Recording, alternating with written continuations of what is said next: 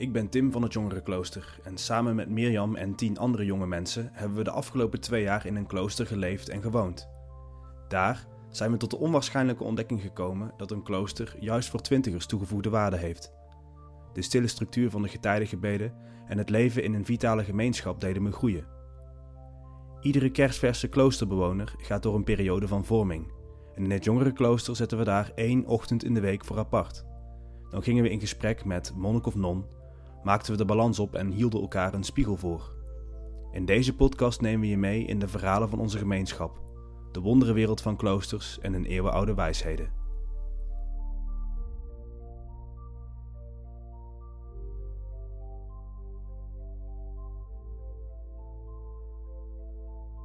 Leuk dat je weer luistert naar deze podcast Bronteksten van het Jongerenklooster, waarin we samen duiken in al eeuwenoude teksten uit de kloostertraditie, geschreven voor de jongeren van die tijd, om te kijken hoe deze voor onze generatie van deze tijd relevant kunnen zijn. Welke wijsheden kunnen jongeren van nu putten uit deze eeuwenoude bronnen? Mijn naam is zuster Mirjam en vandaag heb ik een heel dun boekje gekozen van niemand minder dan Thomas van Kempen. Het heet Dialoog met Novice en is waarschijnlijk geschreven rond 1425. Eentje uit de oude doos dus. Je kunt het boek heel gemakkelijk lezen als e-book als je lid bent van de bibliotheek in de online bibliotheek-app. Thomas van Kempen, ook wel bekend als Thomas a Kempis of Thomas Kempis, kennen we natuurlijk allemaal van dat groot dikke boek De Navolging van Christus. Na de Bijbel het meest verspreide boek onder christenen ter wereld. Misschien heb jij het in huis, ik in elk geval wel, maar ik moet bekennen, ik kom er niet doorheen. Dus als jij het ook nog nooit uitgelezen hebt, je bent niet alleen. Nu kan je het natuurlijk alsnog lezen, maar je kan ook gewoon kiezen voor dit aanzienlijk dunnere boekje, Dialoog met Novice. 8 hoofdstukken en amper 40 pagina's. En zeker ook heel boeiend. Wat het zo boeiend maakt, daar gaan we het zo over hebben. Maar eerst nog even, wie was deze Thomas nou eigenlijk? Thomas werd rond 1380 geboren in het Duitse Kempen, vlakbij de grens. Vandaar ook zijn naam Thomas van Kempen. En hij overleed in 1471. Hij is dus behoorlijk oud geworden. En hij overleed in Zwolle, waar hij al heel lang leefde als Augustijner monnik. Thomas was een van de kwartiermakers van de moderne devotie, een beweging binnen de katholieke kerk in de late 14e eeuw. Misschien weet je het nog wel van de vorige aflevering. Die late 14e eeuw, dat was ook de tijd van de moderne mystiek toen De Wolk van Niet Weten ook werd geschreven. Waarin er dus werd gezocht naar een meer persoonlijke ervaring van God. En in die ontwikkeling past deze moderne devotie ook. De grondlegger van die moderne devotie is Geert Grote in Deventer. En dat is natuurlijk leuk, want daar zit ik nu ook en dat is natuurlijk ook de plek waar het Jongerenklooster geboren is. Deze Geert Grote die was ontevreden met hoe het in de kerk en hoe het in de kloosters ging. De kerk en haar onderdanen die waren allemaal corrupt geworden en het ging eigenlijk alleen nog maar om status. Dus priester of monnik, ja, dat waren een soort van prestigebaantjes geworden, even gechargeerd gezegd. En ondertussen konden deze priesters en monniken gewoon maar doen en laten wat ze maar wilden. Inclusief het misbruiken van hun macht. Bijvoorbeeld omdat je de mensen kon laten geloven dat alleen de tussenkomst van jou, dus een geestelijke, ervoor kon zorgen, ja, dat er een soort van bemiddeling plaatsvond tussen jou en God. En dat je daardoor dus vergeving van je zonde kon krijgen. Geert Grote en de moderne devotie bestreden dit. En er ontstaan dan ook nieuwe leefgemeenschappen en kloosters, waarin de nadruk veel meer lag op persoonlijk gebed en persoonlijke inkeer en op een gemeenschappelijk leven samen in armoede, dus zonder al die rijkdom en status van de kerk van die tijd. Interessant is ook dat in deze gemeenschappen zowel monniken en nonnen, dus echt die ingetreden waren, konden leven, maar ook leken, dus mensen die geen eeuwige gelofte hadden afgelegd. Dus mensen die met 1 been in de wereld stonden en met 1 been in het klooster. Dat was een beetje hun devies. En omdat het kloosterleven niet langer een of ander statusbaantje was, ging het dus ook meer om een persoonlijke keuze voor het kloosterleven, die je ook persoonlijk kon vormgeven. En dat had als gevolg dat er meer tussenvormen van religieus leven mogelijk werden. En dat is vandaag de dag, denk ik, nu kloosters zich ook opnieuw bezinnen op hun eigen toekomst. Ja, dat zou nog wel eens relevant kunnen blijken. Die Geert Grote sticht een belangrijk klooster in Windesheim, een of ander gehucht vlakbij Zwolle. En van daaruit wordt er dan ook nog een klooster gesticht op de Sint-Agnietenberg bij Zwolle. En dat is de plek waar onze Thomas neerstrijkt, nadat hij eerst een poosje in Deventer gestudeerd heeft. Hij wordt dus naast die Geert Grote de andere grote man van de moderne devotie. Hij wordt monnik in dat Agnietenklooster op de Agnietenberg en daarnaast wordt hij ook fervent schrijver. Waaronder dus die navolging van Christus, maar ook het vierdelige De Minachting van de Wereld. Super vrolijke titel natuurlijk, hè? En het eerste deel van die Minachting van de Wereld, Dialoog met Novice, dat is het boekje waar ik het vandaag over wil hebben. Tot 2018 was dit boekje nog nooit in het Nederlands vertaald. Dat hebben we te danken aan de vertaler Frank de Roo, die ook in de inleiding schrijft, ja, wat wil je ook? Dit boekje is een soort van pleidooi om te kiezen voor het kloosterleven. Natuurlijk wordt dat nooit populair. En dat triggerde mij als jongere kloosterling. Zeker omdat er vandaag de dag nog veel minder mensen kiezen voor het kloosterleven dan in de tijd van Thomas van Kempen. Zeker mensen onder de pakweg 35 jaar. Maar wellicht hebben we nog steeds wel iets aan zijn boodschap, ook als we niet per se willen intreden. Of moeten we toch de navolging van Christus gaan lezen? Dialoog met Novice is dus het eerste deel van De Minachting van de Wereld. En zoals de titel het al zegt, dat is geschreven als een soort van dialoog. En ik zeg ook soort van, want het idee is dat een soort senior monnik in gesprek gaat met een novice. Dus iemand die op het punt staat om zijn gelofte af te leggen en definitief in te treden, maar dat nog niet gedaan heeft. Maar eigenlijk is het gewoon verzonnen. En is het grotendeels een monoloog van deze senior, met een heleboel bijbelcitaten. En de novice die zegt alleen maar ja en amen en zo. En natuurlijk is die wijze senior dan niemand anders dan Thomas zelf, die op het moment van schrijven ook al 56 jaar oud is. Maar de novice mag in de inleiding van het boekje wel de belangrijkste vraag waar deze hele tekst om gaat stellen. Namelijk, oké, ik ga de wereld verlaten, ik ga het klooster in, omdat ik Gods wil beter wil leren kennen. En omdat ik denk dat het klooster de meest veilige weg is om dat te doen. Dus om die wil van God te volgen. Want daar ben ik veilig voor beproevingen. Maar is zijn vraag dan, hoe houd ik dat nou vol? Oftewel, hoe zorg ik ervoor dat ik de wereld genoeg minacht om bij mijn keuze voor het klooster te blijven? Hij ziet namelijk om zich heen dat heel veel mensen wel de wereld verlaten en het klooster ingaan, maar uiteindelijk toch weer terugkeren naar de wereld.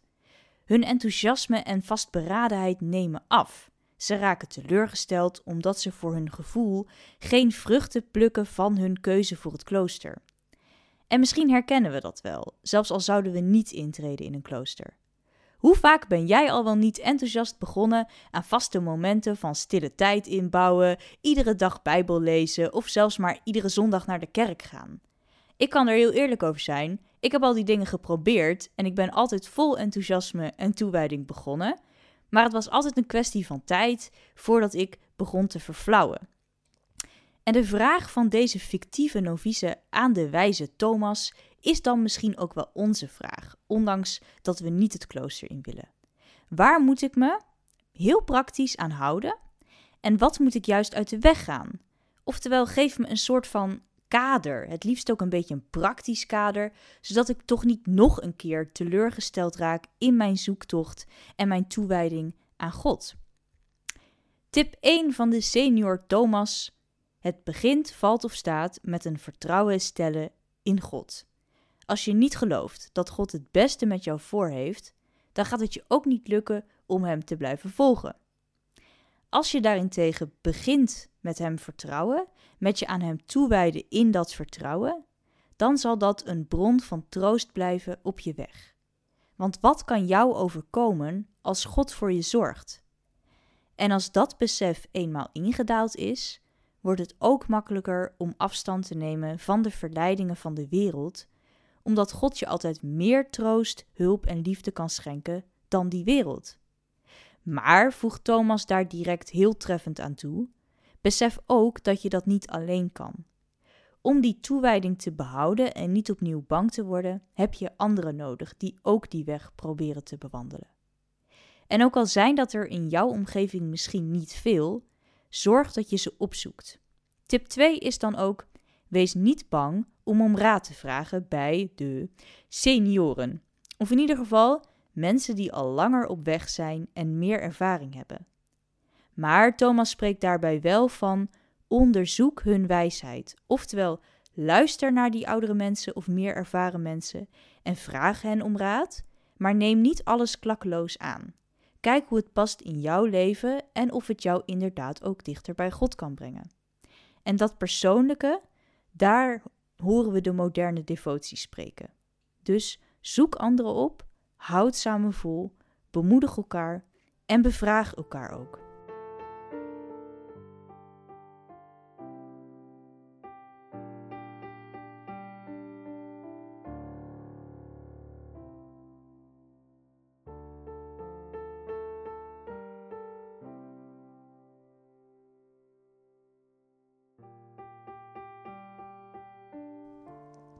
Dan bespreekt Thomas in het tweede hoofdstuk het superstrenge kloosterleven, dus het echte diehard intreden.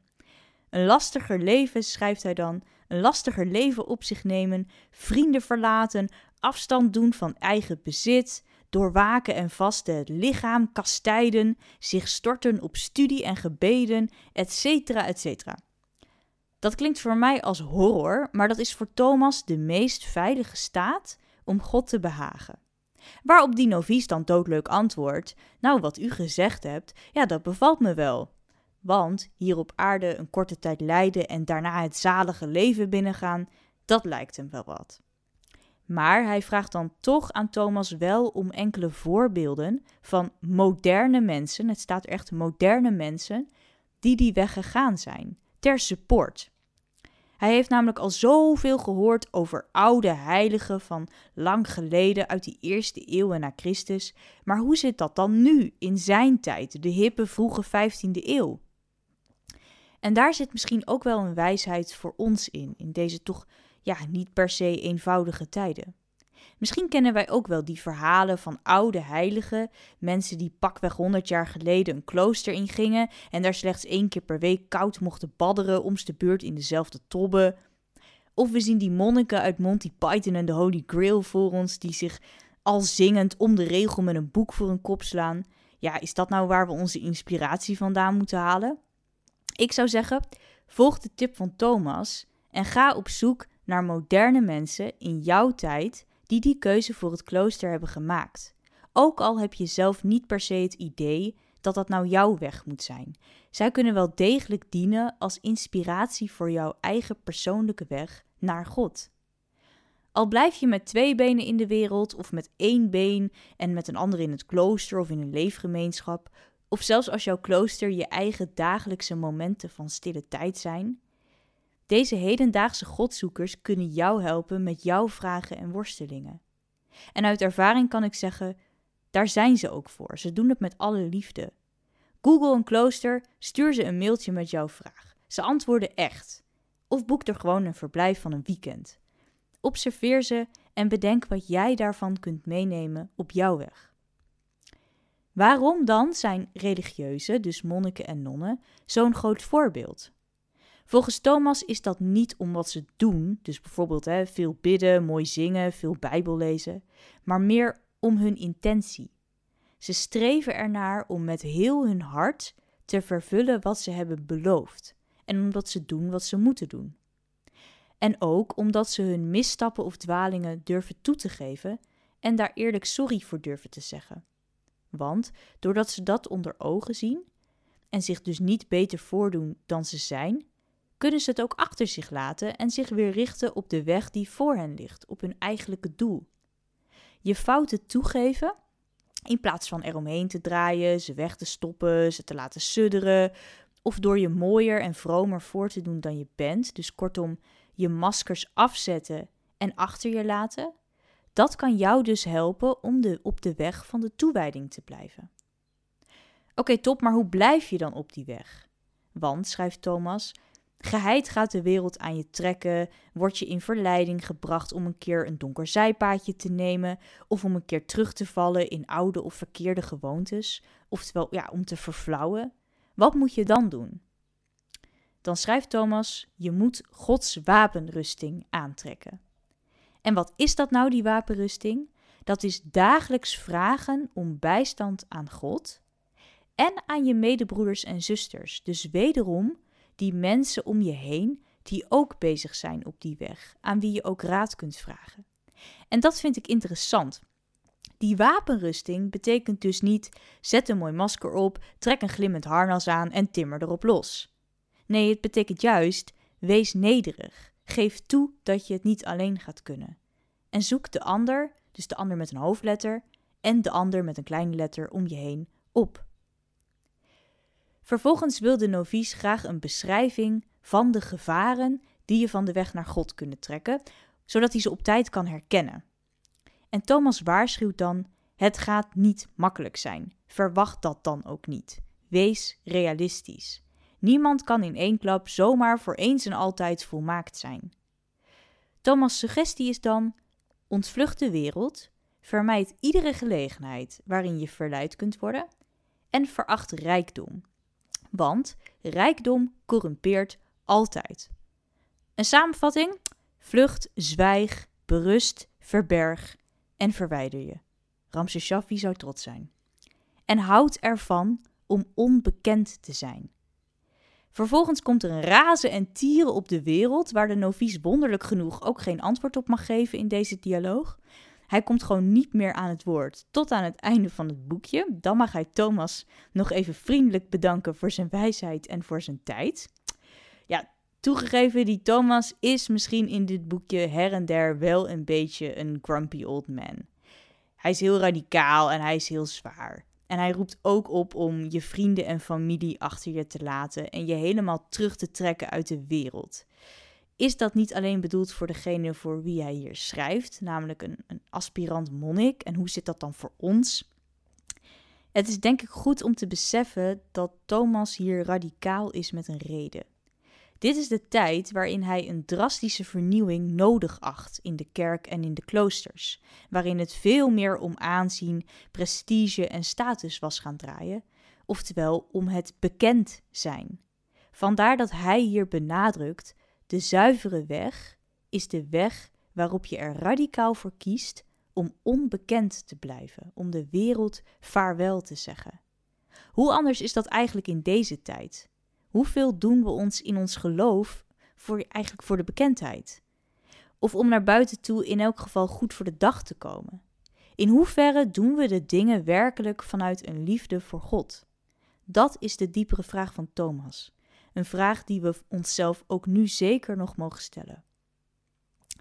En dan tenslotte geeft Thomas inderdaad de moderne voorbeelden van in zijn tijd hedendaagse mensen die wisten te volharden in het kloosterleven, zoals de novice had gevraagd, ter inspiratie en voor support. Eerste voorbeeld, een monnik, ene Allardus, die vlak voordat hij intreedt heel veel spijt kreeg van zijn keus. Want wat deed de grote verleider, oftewel de duivel, zorgen dat hij bonje kreeg met de anderen in het klooster. Oftewel het aanvallen van die context van het samen doen. En toen kwam God hem troosten. En met welke gedachte? De gedachte dat hij met al zijn medebroeders in het klooster in liefde verbonden was. En met hen in die liefde alles deelde. Ook als ze soms bonje zouden hebben. Tweede voorbeeld is het voorbeeld van een briljante student in Deventer, die zelfs werd uitgenodigd om in Parijs te komen studeren. Maar hij ging daarover twijfelen toen hij in contact kwam met een aantal religieuzen om hem heen. Studievrienden vertrokken wel en wat gebeurde er? Ze overleden allemaal plots. Nou, dat moet wel een teken zijn. Daardoor liet deze student zich overhalen om het klooster in te gaan. De plek waar je veilig bent voor de wereld en waar je altijd omringd zult blijven door een gemeenschap, door anderen. En nou, één keer raden. Wie was deze student? Thomas zelf natuurlijk. En dan tenslotte nog het voorbeeld van de moeder van een collega-monnik, een weduwe, die heel erg treurde toen haar enige zoon ervoor koos om het klooster in te gaan. En dan hoort ze dat de zoon van een andere vrouw is vermoord op straat, een keertje na het uitgaan of zo. En dan bedenkt ze, oh wat fijn dat dat nou niet meer met mijn zoon kan gebeuren, want die zit veilig in het klooster. En het leuke aan dit voorbeeld vind ik dan dat Thomas eraan toevoegt dat hij dit verhaal gehoord heeft toen hij een keer bij deze weduwe ging eten. Dus wat je ook van deze voorbeelden vindt, de novice antwoordt zelf ook alleen maar ja en amen en leuk en zo. In ieder voorbeeld speelt jouw relatie tot de ander een rol. De monnik die getroost wordt door de aanwezigheid van medebroeders. Of de student die zijn vrienden verliest en nieuwe relaties vindt in het klooster. Of de moeder die dit verhaal over haar zoon vertelt aan Thomas die een keertje bij haar komt eten en hem op die manier moed inspreekt en inspireert. Is het dan niet paradoxaal dat Thomas anderzijds dus ook weer hamert op dat je onthechten, dus op afscheid nemen van je verwanten? Ja, misschien wel een beetje. Maar waar het Thomas daarin om gaat, is het vol voor God kiezen en het ook om het daarin niet bang te zijn voor wat jouw vrienden en familie daarvan vinden. En het kloosterleven is het mooist omdat je daarin samen kiest, als gemeenschap, voor God en samen ook niet bang bent voor het oordeel van anderen. We leven in een moeilijke tijd waarin we misschien wel meer dan ooit onthecht zijn, gescheiden van anderen. Een tijd waarin het moeilijk is om elkaar op te zoeken en waarin het mogelijk ook lastiger is dan ooit om uit te komen voor je geloof. Juist dan is de boodschap van Thomas relevant. Dus hoe wijden we ons toe aan God? En hoe voorkomen we, once and for all, dat we verflauwen in de toewijding? Wees nederig. Geef toe dat je het niet alleen kan. En zoek anderen op. Bel een klooster. Kom digitaal samen om te bidden. Ga buiten wandelen voor een goed gesprek met een vriend. Of stuur een kaartje. Jij kan het niet alleen, dus anderen ook niet. Dus om het motto van Thomas maar even op Shaffiaanse wijze af te maken. Vlucht, zwijg, berust, verberg en verwijder je. Maar niet zonder ons.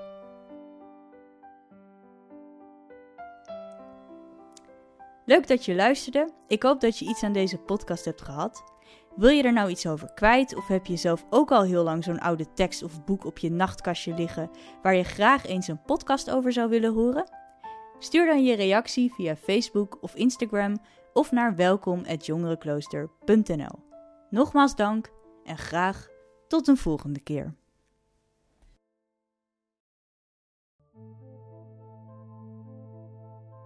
Dank voor het luisteren naar de Jongerenklooster podcast, met muziek en composities van Broeder Hein. Volgende week maken we een begin aan het laatste themablok. In de laatste 3 afleveringen gaan we in gesprek over de motor van ieder kloosterleven, het getijdengebed. In de volgende aflevering kijken we door de lens van de kapel. Wat is de toegevoegde waarde van een vaste plek om te bidden? Heb je dat überhaupt nodig? Bidden kan toch overal? We zien jullie graag volgende week.